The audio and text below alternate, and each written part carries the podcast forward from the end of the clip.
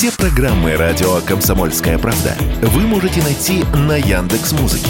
Ищите раздел вашей любимой передачи и подписывайтесь, чтобы не пропустить новый выпуск. Радио КП на Яндекс Музыке. Это удобно, просто и всегда интересно.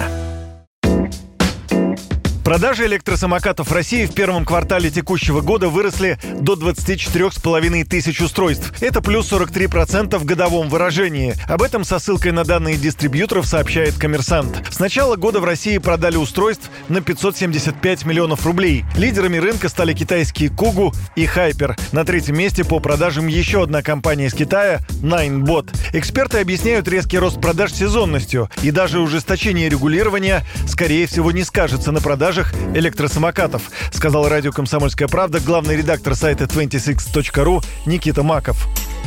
Электросамокат – это фактически самое недорогое средство индивидуальной мобильности. Спрос будет расти, то есть оно, они дешевле велосипеда электрического, дешевле всяких разных мопедов и прочего, и всего остального. В Москве сейчас все очень хорошо с инфраструктурой для этих самокатов становится только лучше. Это и велодорожки, и заниженные съезды и заезды на бордюры, это хороший асфальт. Потенциальная проблема может быть в том, что сейчас ужесточается регулирование. То есть наши чиновники, я даже слышал, слышал, что высказывали предложение о том, что надо все запретить. Я надеюсь, что до этого не дойдет. А в целом в регулировании я не вижу ничего плохого. То есть ограничили скорость, да, замечательно.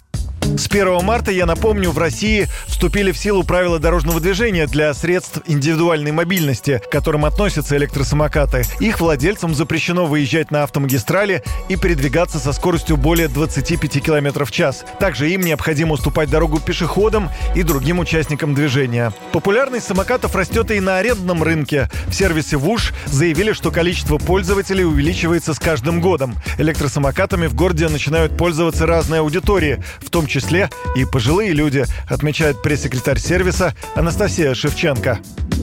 Кикшеринг как транспорт покрывает очень широкий слой аудитории в принципе. То есть, ну, это попытаться выделить какой-то там один сегмент, это практически как вот пытаться определить там целевую аудиторию метро. Фактически пользуются все лица от 18 и до, мы видим там край это 70-80 лет. Ну, то есть люди, которые на самом деле до сих пор э, пользуются самокатами, довольно могут быть и продвинутые, и ну, проявляют интерес к чему-то новому. Издание True проводило исследование, они выделили такой как бы средний портрет целевой аудитории, которая может быть наиболее часто пользуется. Это 30-летний мужчина, который работает в офисе.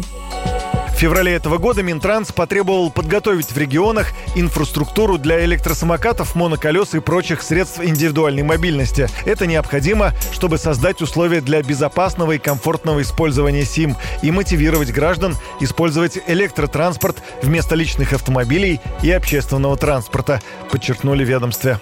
Юрий Кораблев, Радио «Комсомольская правда».